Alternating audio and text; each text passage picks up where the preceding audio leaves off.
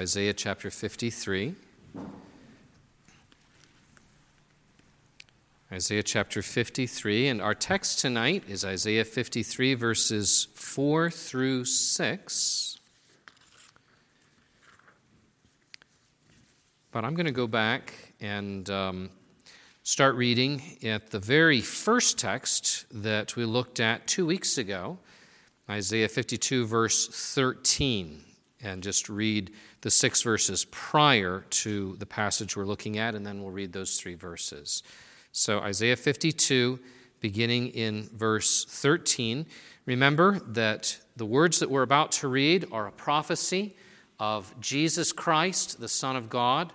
They are a predictive prophecy given some 700 years before Christ came into this world and suffered and died on the cross. And yet, they are such a clear prophecy of Christ that to read them today, it almost sounds like we're reading from the Gospels. So let's, let's listen together to the Word of God, Isaiah 52 13 through 54, verse 6. The Lord speaking, and he says, Behold, my servant shall act wisely. He shall be high and lifted up and shall be exalted. As many were astonished at you, his appearance was so marred beyond human semblance, and his form beyond that of the children of mankind. So shall he sprinkle many nations. Kings shall shut their mouths because of him, for that which has not been told them they see, and that which they have not heard they understand. Who has believed what he has heard from us? And to whom has the arm of the Lord been revealed? For he grew up before him like a young plant and like a root out of dry ground. He had no form or majesty that we should look at him, and no beauty that we should desire him. He was despised and rejected by men, a man of sorrows and acquainted with grief. And as one from whom men hide their faces, he was despised, and we esteemed him not. And now we come to the text we'll look at tonight. Surely he has borne our griefs and carried our sorrows. Yet we esteemed him stricken, smitten by God, and afflicted. But he was pierced for our transgressions, he was crushed for our iniquities. Upon him was the chastisement that brought us peace, and with his wounds we are healed. All we like sheep have gone astray. We have turned every one to his own way, and the Lord has laid on him the iniquity of us all. Let's go to God in prayer.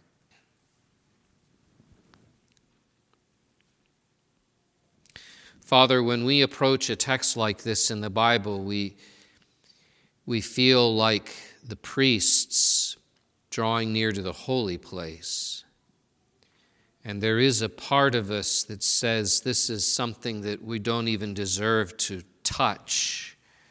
It's quite beyond us, Lord. And yet, this is the very heart of the good news that you have ordered to be proclaimed in the world.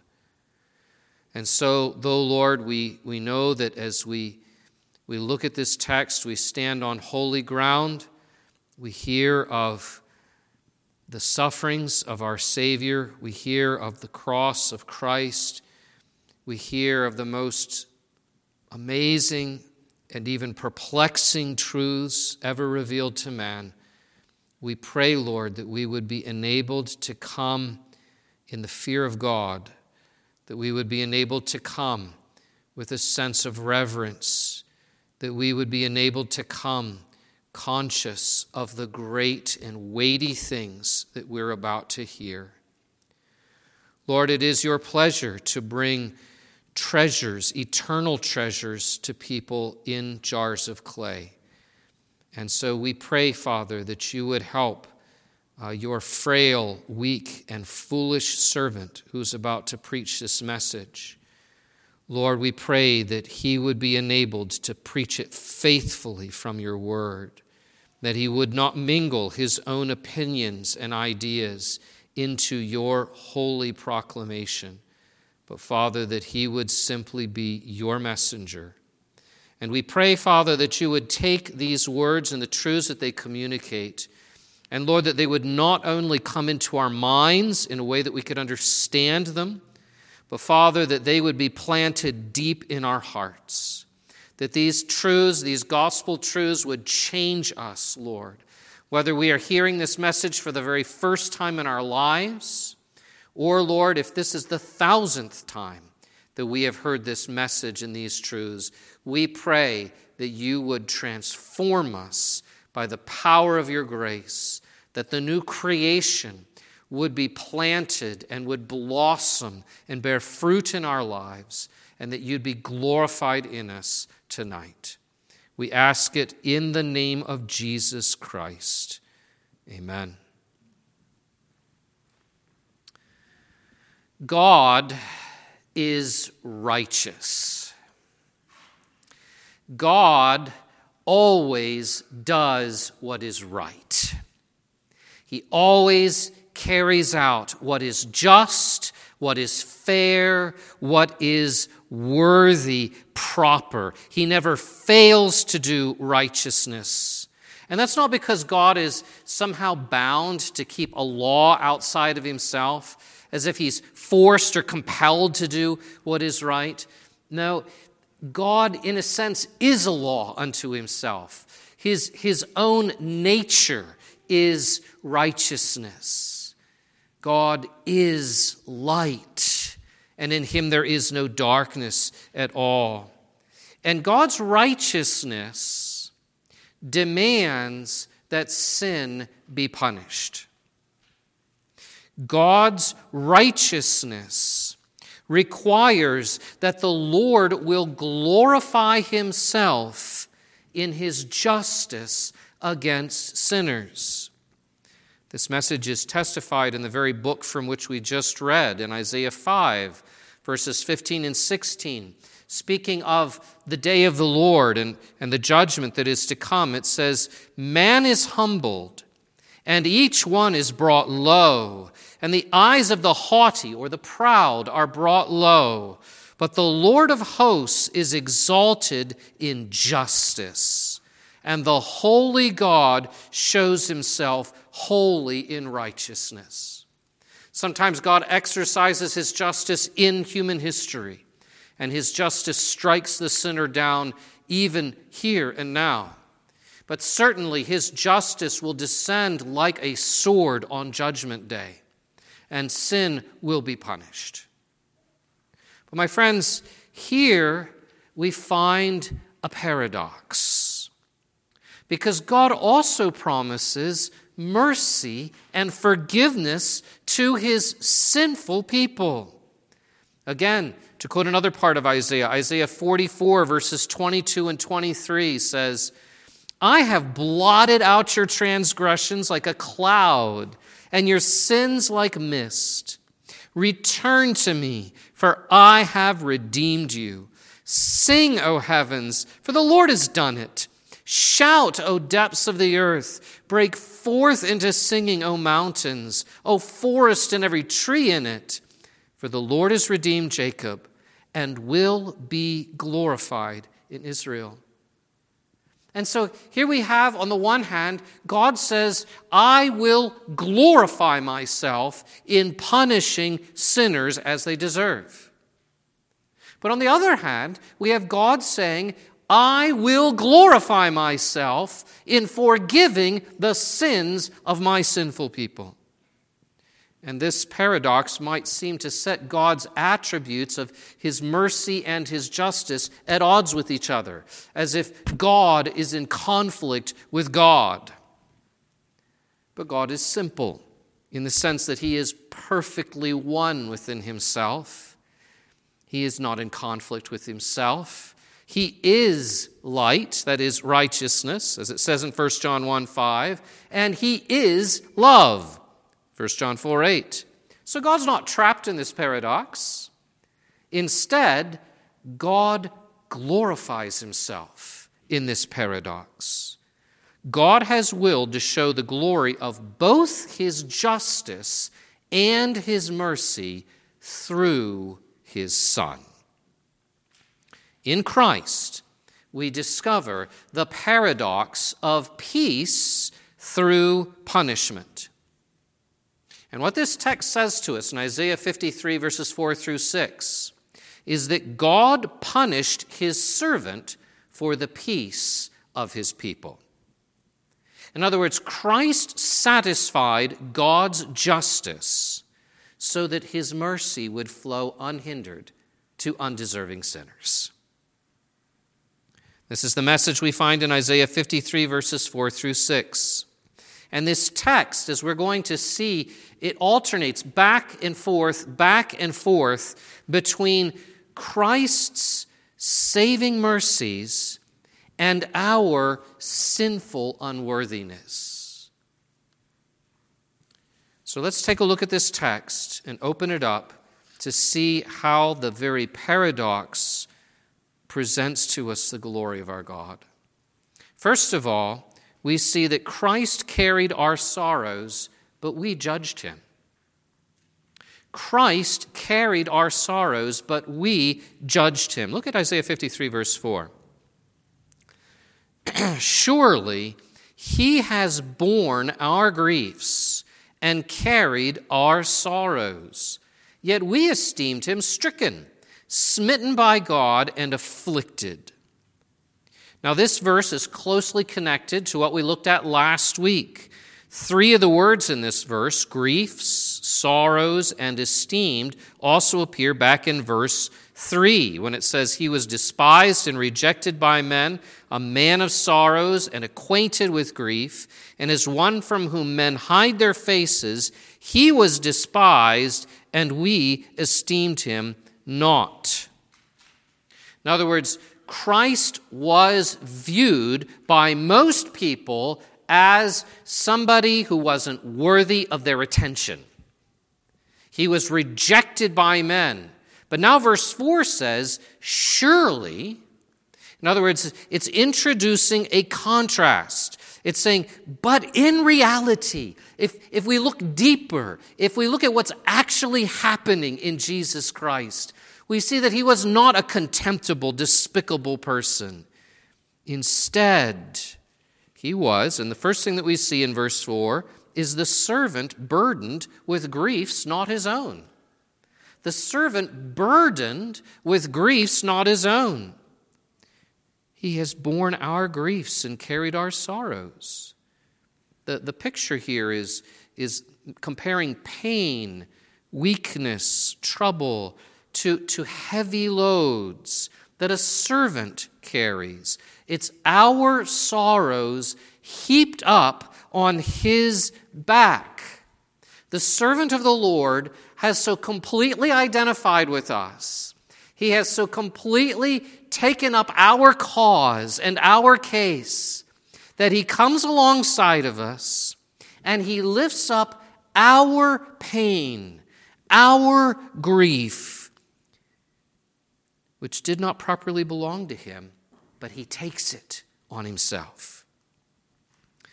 Matthew saw these words as at least being partially fulfilled in the way that Jesus healed many sick and demon oppressed people.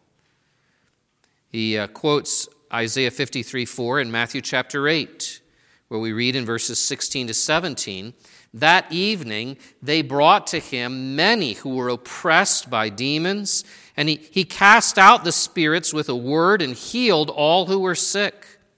This was to fulfill what was spoken by the prophet Isaiah. He took our illnesses and bore our diseases. And this fits with what we see in the Gospel of Matthew of the compassion of Jesus Christ.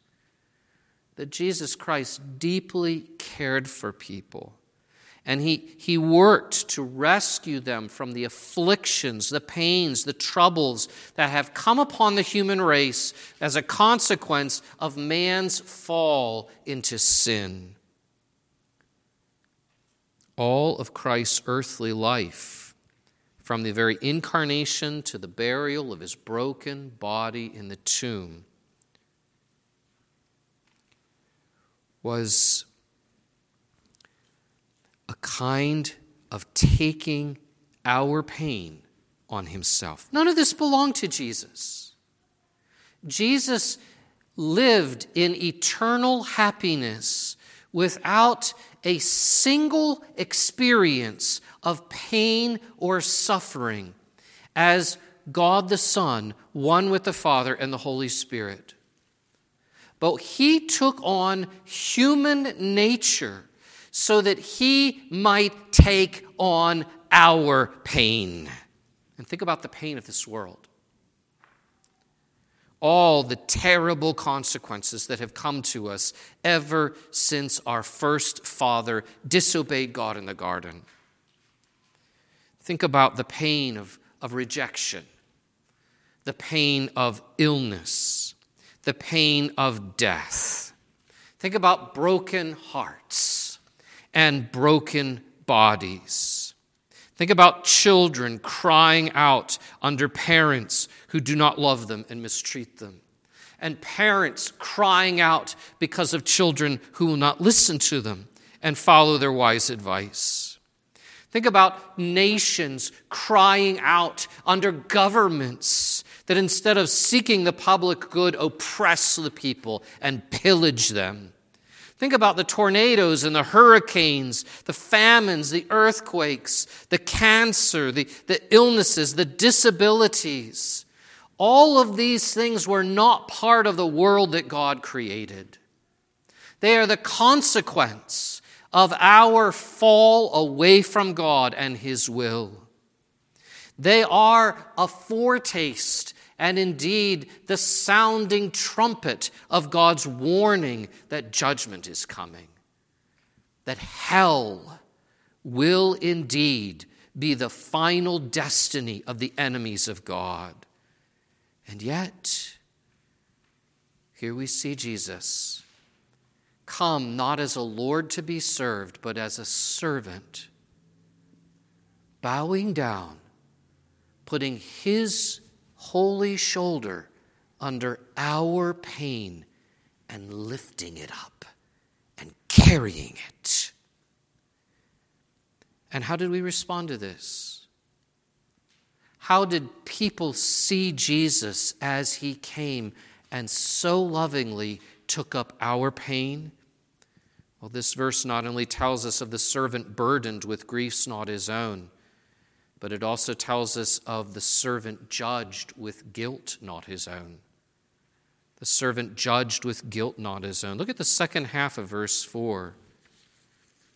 It starts with a contrast.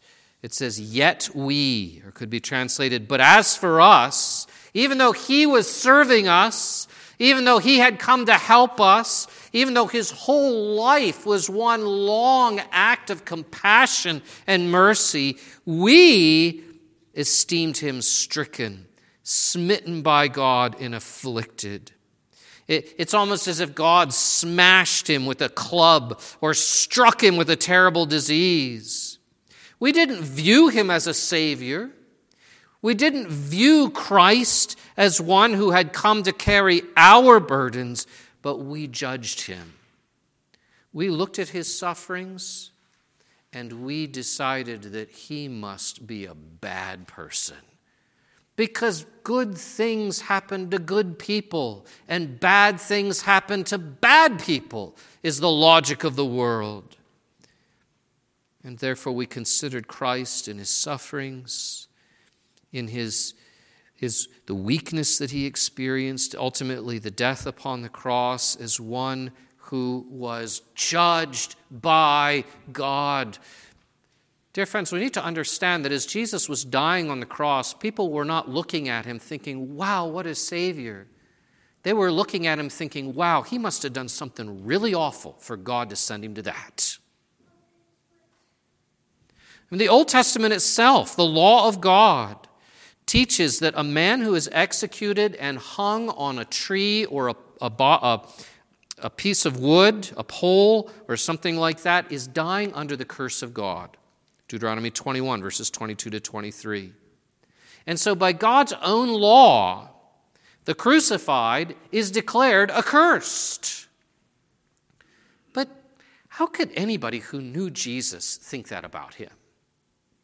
How could anybody who had watched him heal the sick, cast demons out of those who had been tormented for years, how could anybody who, who saw his compassion, who watched him in his integrity and his righteousness and his purity, have ever thought that he was anything less than pure holiness?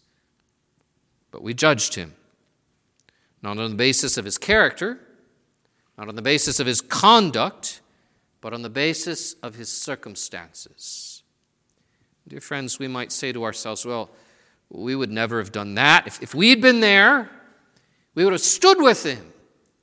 We would never have judged him this way. But is it not the case that we do the same thing with other people, sometimes even the servants of God? Some, some bad thing happens in somebody's life, some tragedy, something goes wrong in their families. One of the children goes astray or they lose their job, or they, they have some illness, and people pray, but they're not healed. And we start to think, well, you know, I kind of wondered about that guy. I always kind of thought that that woman, there was something just not right there. And we judge them. We judge each other. We exercise the same kind of judgment because it comes naturally from our self righteous hearts. As soon as we meet someone who is suffering in a way that we're not suffering, who is experiencing some hardship that we ourselves are not suffering from, we immediately say to ourselves, Well, that's because I'm living right. And they must not be. Even if there's no evidence at all that we know of that they've actually done anything wrong. Dear friends, are we so sure that we would have been different from the crowds that looked upon Jesus and judged him? Are we so sure that we would not have esteemed him to be stricken, smitten by God, and afflicted? I think we might be surprised where we would have found ourselves on that day. And what does this mean? What does this mean when it says he carried our sorrows? We talk about Jesus carrying our sorrows. We're talking about Jesus suffering on the cross. Well, if he's not suffering because he's being punished for his sins, why is he suffering? I mean, it doesn't make any sense. Why would the Son of God live such a hard life and come to such a cruel end? Well, Isaiah answers that question in the next verse as he begins to open up the secret logic of God, the hidden, mysterious purpose of God. And we see in verse 5 that Christ suffered for our sins, but won peace for us. Christ suffered for our sins, but won peace for us. Look at verse 5 of Isaiah 53 but he was wounded for our transgressions. He was crushed for our iniquities. Upon him was the chastisement that brought us peace, and with his wounds we are healed. Notice again how this passage keeps going back and forth. It, it started off with Christ's mercy to us, bearing our burdens, and then it, it jumps over to consider us and our self righteousness and how judgmental we are. But now it shifts back again to consider Christ and his mercies and his saving work. And the first thing this verse says to us is that the substitute is punished for sins not his own. The substitute is punished for sins not his own. And you know what a substitute is. We, we even use the word in sports, right? We do a substitution.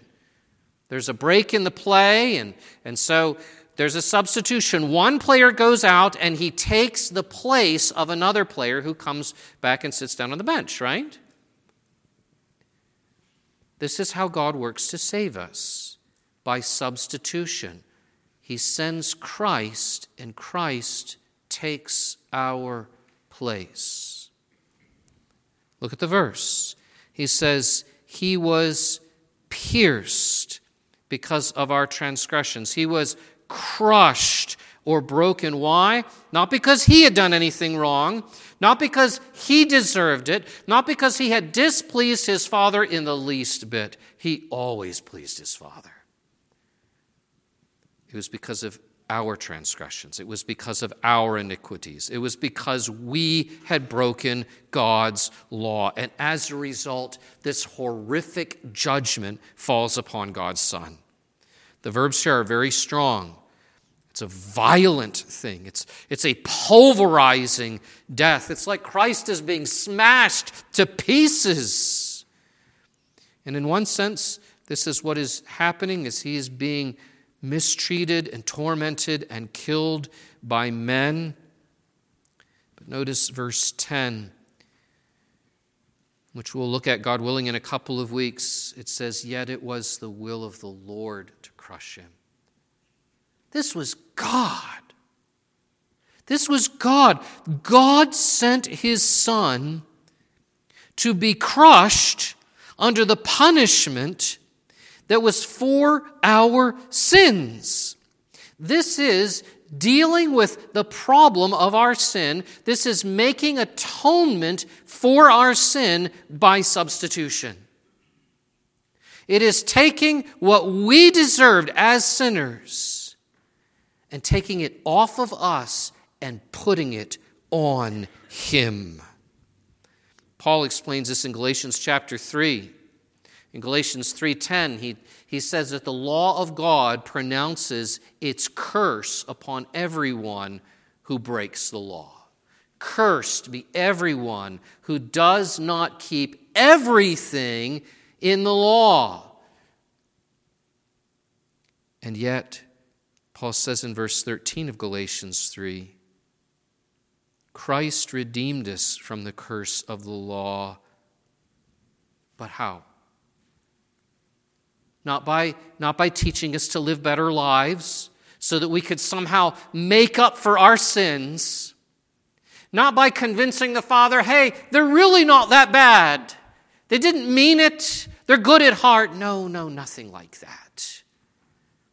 Paul says Christ redeemed us by the curse of the law by becoming a curse for us. And then he quotes that same passage from Deuteronomy 21 I cited earlier For it is written, Cursed is everyone who is hanged on a tree. This is what sin deserves. This is what my sin deserves. This is what your sin deserves. It deserves the curse of Almighty God. Sin is rebellion against God.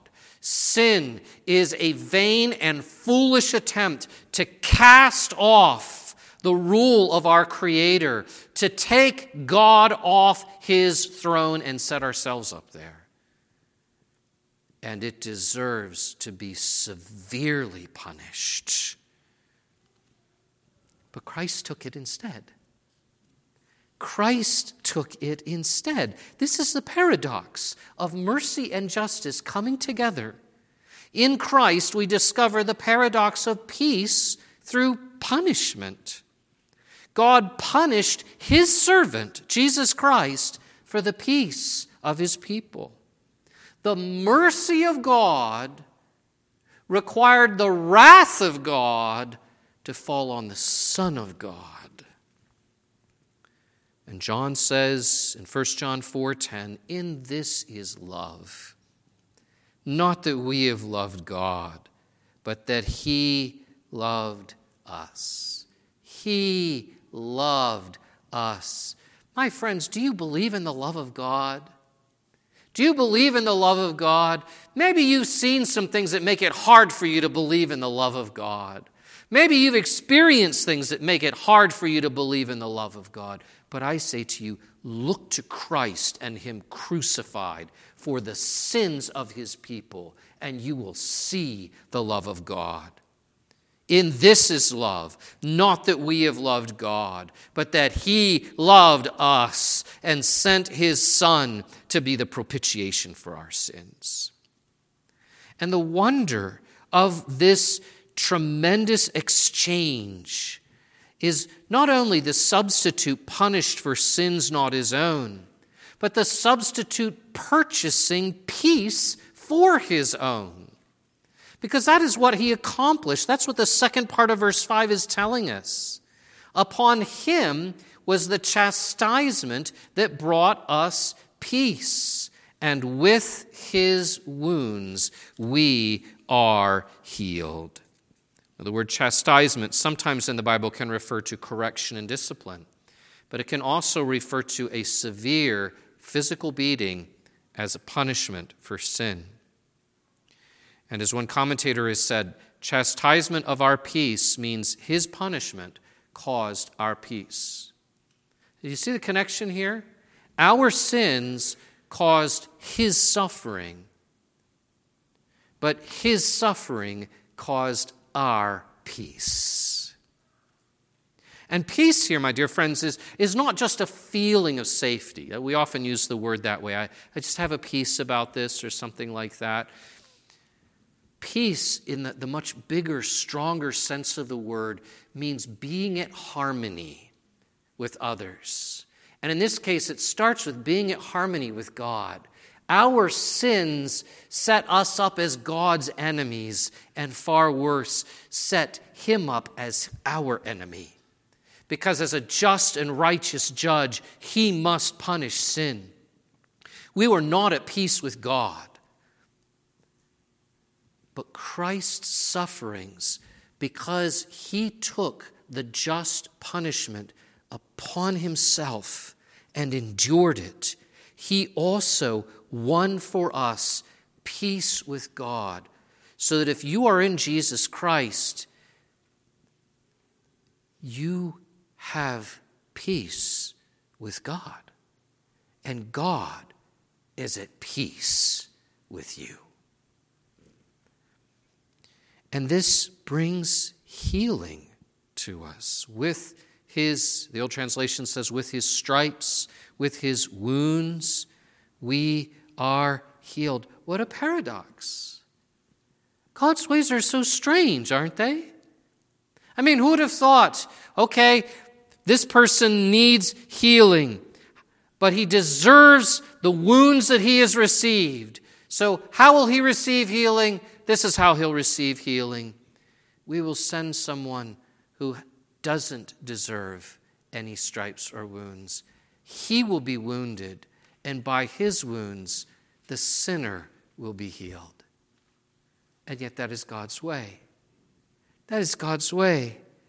And to be healed here or to be wounded, these are, these are pictures or figures of speech that Isaiah uses, like in chapter 1, verses 4 through 6, of the terrible consequences of sin. Christ's wounds have healed us of all the horrible effects of Adam's sin and our sins, every one that we've ever committed. Now, some people claim this promise, with his wounds we are healed, as a promise of perfect health in this life if we just have enough faith. Perhaps you've encountered that. And they will say to you that by the authority of the Word of God, if you just trust in Jesus Christ and if you speak a word of faith, you will receive healing by the blood of Christ. And there's a sense in which they're right. Because Jesus did purchase complete and total healing for his people from all their sorrows, all their sicknesses. But they've got the timing wrong. Because God does not apply to us the full blessings of what His Son has accomplished here and now. We know that, don't we? Don't we recognize that? Because if, if God did, if God gave to you everything that Jesus bought on the cross, you would be living in paradise right now. You wouldn't be here. My friends, absolutely. Do you want to claim that in Jesus you have healing? Claim it. It's there in the text but understand that that full and perfect healing, not just of your body, but of your very soul, of every wound and sorrow, that healing will be applied to you if you belong to Jesus when Jesus comes back and he brings us into his kingdom. It will not be applied now. So, what does this exactly mean now, though? I mean, what, what does this mean? How does this apply? With his wounds, we are healed. Well, we always interpret the Old Testament with the New Testament, right? The New Testament is God's commentary on the Old Testament. And this passage is quoted in 1 Peter chapter 2, verses 24 to 25. So let me just read that to you 1 Peter 2 24 to 25. And I want you to listen to this and ask this question of the text In what sense is the healing from Christ's wounds applied to people right now? This is what Peter says. He himself bore our sins in his body on the tree, that we might die to sin and live to righteousness. By his wounds you have been healed. For you were straying like sheep, but now have returned to the shepherd and overseer of your souls. Do you see it? It is healing. In fact, it's a more powerful and important healing than the healing of our body ever could be. It is the foundational healing that must take place if we're ever going to enter into that paradise of perfect health. But it is a healing of the soul, it is a healing of the heart. It is a healing of a person who has been prone to wander. Lord, I feel it. Prone to leave the God I love. A healing that takes a sinner and turns him back to his God.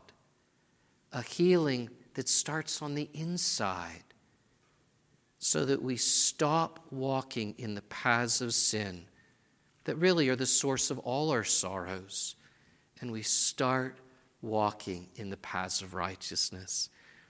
Dear friends, if you're a believer in Jesus Christ and God has given you repentance of your sins, you have been healed by the wounds of Christ and you can claim that future healing of all your sorrows on the great day when He comes.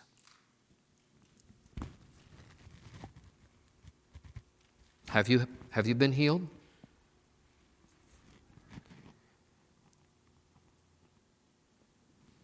Have you been healed?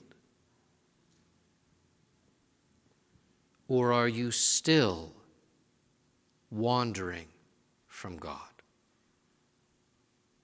You might say, well, I'm not a bad person. I, I may not be particularly religious. Um, I'm not certainly not fanatical, but I, I'm not a bad person. I, I treat other people at least as good as they treat me most of the time. And no, no, listen. Listen, because this text once again shifts its focus away from Christ's saving mercies, and it comes back to us to show us what our sin really is. Look at verse 6 now.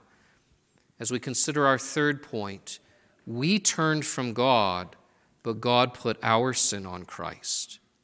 We turned from God, but God put our sin on Christ. Isaiah 53, verse 6 says, All we like sheep have gone astray. We have turned every one to his own way, and the Lord has laid on him the iniquity of us all. Here we see, first of all, our sin that insists on our will. The picture here, of course, is of sheep wandering away from their shepherd, which reminds us that there is a place where we ought to be. Sheep should be with their shepherd. And, and it's, it's only smart for sheep to be with their shepherd, right? I mean, sheep are remarkably helpless creatures. Their shepherd is their protector. Their shepherd is the one who leads them to the good places where they will find food. Their shepherd is the one who guides them and directs them because he cares for them. Their shepherd is the one who will fight for them and protect them against evil. But sheep are stupid and they leave their shepherd. And, dear friends, this is what sin is sin is our insistence that we are not going to follow the one person in the universe that we can really trust to take care of us. Sin is our insistence that we will not be where we belong, that we will not walk on the paths that we ought to walk on, that we will not obey our Creator and listen to His word. And surely there must be someone far wiser than God that we're going to listen to if we're going to turn away from God, right? There's, there's got to be someone far more important than the living God if we're not going to listen to him, but instead we're going to follow that voice. And what voice is that? Look at verse 6. We have turned everyone to his own way. This is the horror of sin. We have forsaken God to follow ourselves. This is the essence of sin, my friends. We, we tend to think of sin as if it's some big, bad, scandalous behavior that everybody goes, oh, you know, I can't believe he did that. It's in all the newspapers or something like that. It's just some horrible thing, some crime, murder or robbery or something like that. My friends, don't you understand? Sin at its very heart is exalting self above God. That's all it is. You, you don't need to be some kind of big criminal to be a horrendous sinner. All you have to do is live for yourself. And every time you live for yourself, every time you say, God, not thy will, but mine be done, you have committed treason against the King of the universe. You have set yourself up, a creature, against the Creator. And you have violated the holy law of the universe and brought down justice against yourself. And my friends, in the context of what's being presented here, of the mercy of God, this statement about us and our sins, as uh, Alec Motyer commented, this has the force of saying with astonishment to think that he would do that for people like us. You understand what this is saying? We said to God, God, leave us alone. We've got this covered. We're going to live our own lives. We're going to do it our way. We said, God, we don't want you. And we were on the road to absolute self destruction. And God sent his son to take our place, to suffer what we deserved after we had done that to him so that we could be saved. What is that? That, my friends, is love. That is love. Again, Isaiah draws attention to the substitution that has taken place when he says at the end of verse 6 and the Lord has laid on him the iniquity of us all. So we have our sin that insists on our will, but we also see in verse 6 our sin that God set on our substitute.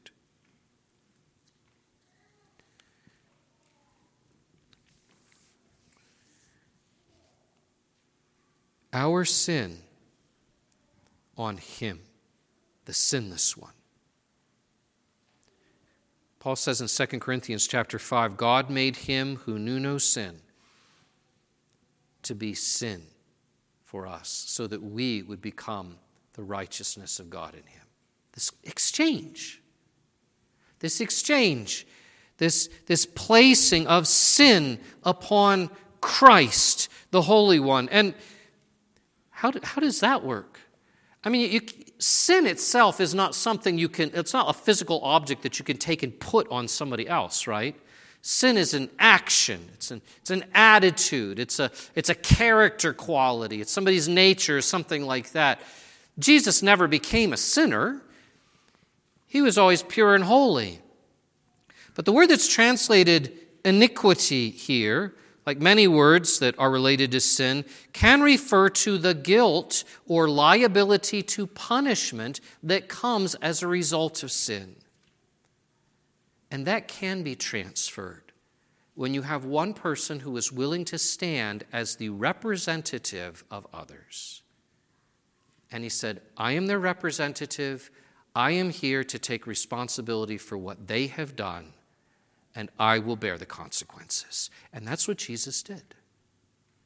God took the guilt and punishment that the sins of his people deserved and placed it upon his son.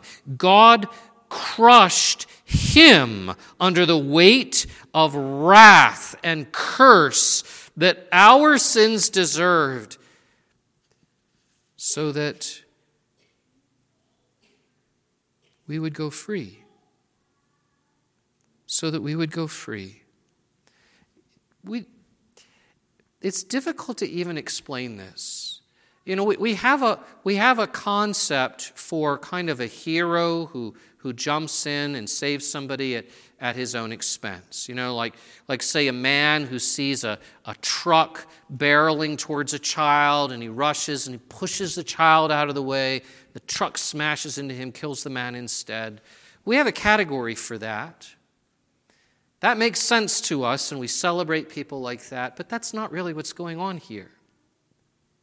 Because we're not some innocent child who's about to be crushed by some out of control truck. We are guilty sinners. The truck is the wrath of God, and it's aimed at us in all justice. It should hit us, it should crush us under God's judgment forever. This is what we deserve. And yet, the one who deserves all blessing and honor and praise, he pushes us out of the way and he takes the hit. That's what this is about. That's the wonder of what the substitution is that our sins were put upon Christ. Jesus is the scapegoat. And we use the word scapegoat today to refer to anybody who gets blamed for something that somebody else did. But the expression itself comes out of the Bible. It comes out of an ancient Hebrew ritual that God ordained on the Day of Atonement.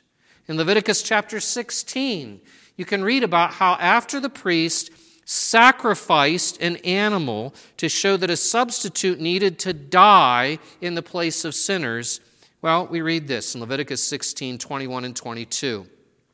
Referring to Aaron, the high priest, it says, And Aaron shall lay both his hands on the head of the live goat and confess over it all the iniquities of the people of Israel and all their transgressions, all their sins. And listen now, listen for the echo of what, what Isaiah is describing here. And he shall put them on the head of the goat. Do you see it there? God put our iniquities on Christ. He shall put them on the head of the goat and send it away into the wilderness by the hand of a man who is in readiness.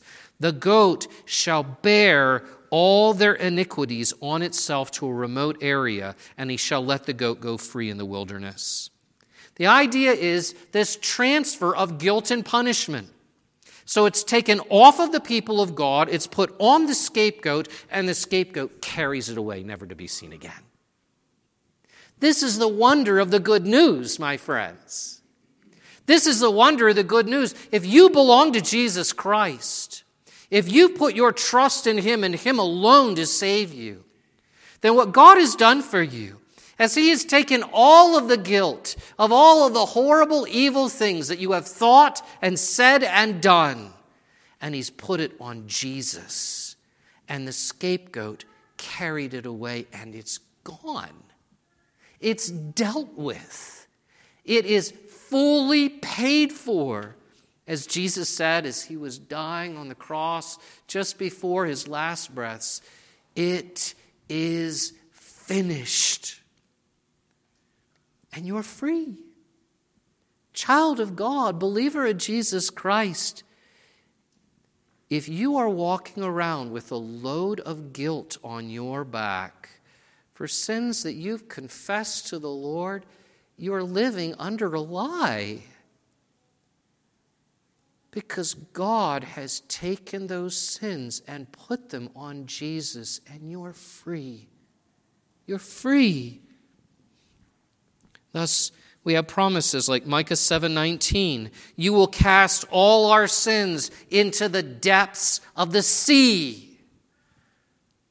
You know, the average depth of the ocean is something like two to two and a half miles.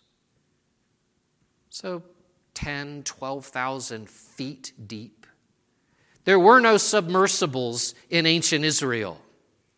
When something dropped into the depths of the sea, it was gone. My friends, if you have trusted in Jesus Christ, He has fully and completely satisfied the justice of God for your sins, and they are cast into the heart of the sea. Yes, your Heavenly Father may have to deal with you over them in His loving fatherly discipline because He wants you to grow. But He will never count you guilty, He will never punish you and give you what you deserve for your sins. You are not guilty in his eyes because Jesus took the guilt away. Psalm 103, verse 12 As far as the east is from the west, so far does he remove his trans- our, our transgressions from us.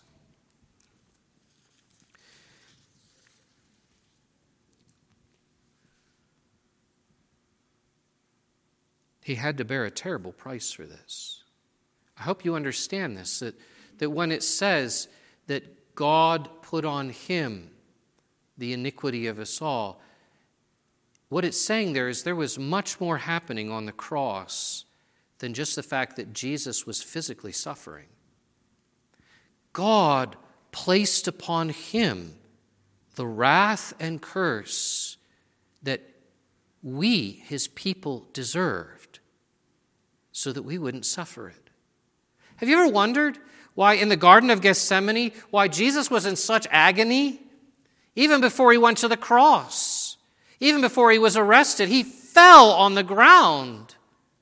He's crying out in prayer, God, if it was possible, may this cup pass from me. Because he was going to have to drink the cup of God's wrath. Have you ever wondered why Jesus on the cross, a man of such absolute faith, is crying out, My God, my God, why have you forsaken me? Had Jesus' faith failed? No.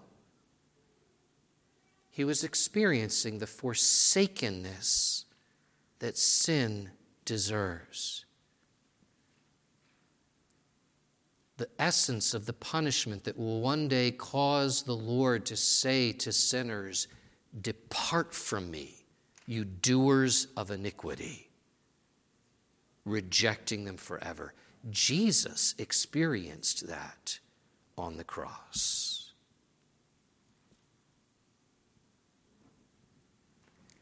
And I just have to say that if, if any one of you is still not believing in Jesus Christ, would you please, please, please cast your sins upon him, even now? I say to you, as a messenger of the living God, one who is proclaiming not my word, but his, an ambassador for Christ, I say to you, come to Jesus, not with physical motion. You don't need to come down front, but come to Jesus in your heart. Trust in Jesus Christ, wholly and solely. Trust in Christ alone, because he has done everything to remove your guilt, the wrath of God, the punishment that you deserve. He has done everything to save his people, everyone who will ever believe in him. Come to Christ. His love extends this offer to everyone who hears the gospel. It doesn't matter if you're young perhaps a child, you're still sinful. You still need Jesus. It doesn't matter if you're, you're in the prime of life, you're under the wrath of God and you need Christ. It doesn't matter if you're old and you have lived many years in rebellion against God, whether it's open rebellion or secret hypocrisy if you come to Christ today, you will be accepted and forgiven and free. And for those of you who are Christians, for those of you who can honestly say that you have turned from your sins and trusted in Christ, then I say to you, you are free. Live like it. Live like it. Stop letting the devil convince you that, that your sins are still hanging over your head. Because they're not. They were placed on his head. Stop acting like you need to make up for the bad things that you have done. Now, I'm not talking about making things right with other people. I understand that. Sometimes we need to make restitution. We certainly need to apologize and that sort of thing. But I'm talking about the most fundamental relationship that we have here, and that's with God. Stop acting like you have to somehow make up for your sins so that God will accept you. Whether it's the, the little things that we do each day, or maybe you carry something around with you in your heart, something that you did well, maybe a long time ago, or maybe recently, but it's burdening you. And it just, it's like a cloud that hangs over your head. Listen, child of God, you're forgiven. You're forgiven. The blood of Christ cleanses us from all sin. Charles Spurgeon said, God has punished Christ. Why should he punish twice for one offense? Christ has died for all his people's sins. And if you are in the covenant, you are one of Christ's people. Damned you cannot be. Suffer for your sins you cannot until God can be unjust and demand two payments for one debt. He cannot destroy the soul for whom Jesus died.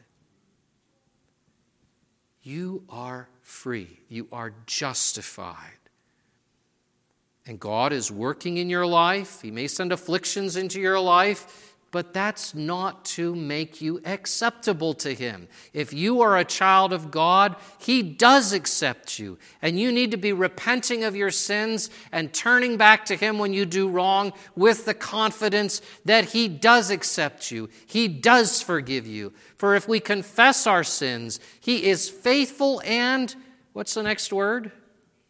Just to forgive us our sins and cleanse us from all righteousness. Wait a minute. How can God be just to forgive us our sins? Justice demands that our sins be punished. Yes. And justice was satisfied by the blood of Jesus. And so, if you belong to Jesus and you're trusting in Him, when you go to God and you confess your sins to God, his justice has already been satisfied, and He is just to forgive you. Isn't that amazing? God's justice becomes your friend. And I would also say to you, believers, follow Christ in His ways. Follow Christ in His ways. This passage began in verse 4 by contrasting the way Jesus acted as a servant to bear the sufferings of others versus the way we tend to act, which is to judge people. If you've been given the greatest mercy in the world, if you've been forgiven of all your sins and accepted by God, you need to learn how to show mercy to others. You need to learn how to be the kind of person who, when you see other people struggling under burdens, maybe even burdens that they deserve, your first impulse needs to become the impulse of Christ, not to judge those people, but to say, How can I come alongside you and help to carry your burden? You need to become a person who is driven by mercy.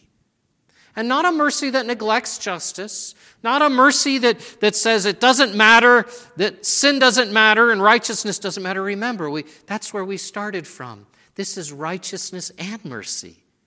This is justice and mercy. But it's justice and mercy. And so, my challenge for you, my friends, is to learn from the gospel both the mercy that God has shown to you, but also to learn from the gospel the mercy that you need to show to others. And to put aside your judgmental ways, we, we all have them, and instead to become a servant to bear other people's burdens. Let's pray.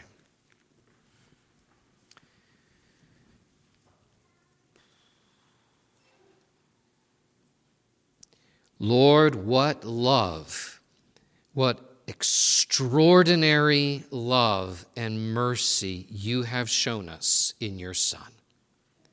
Open up our eyes to see it, open up our heart to believe in it. And Lord, lead us forward in the path of peace. Give to us by faith, we pray, peace with you peace in our consciences, and insofar as it's up to us, peace with others as we serve and carry each other's burdens. In Jesus' name, amen.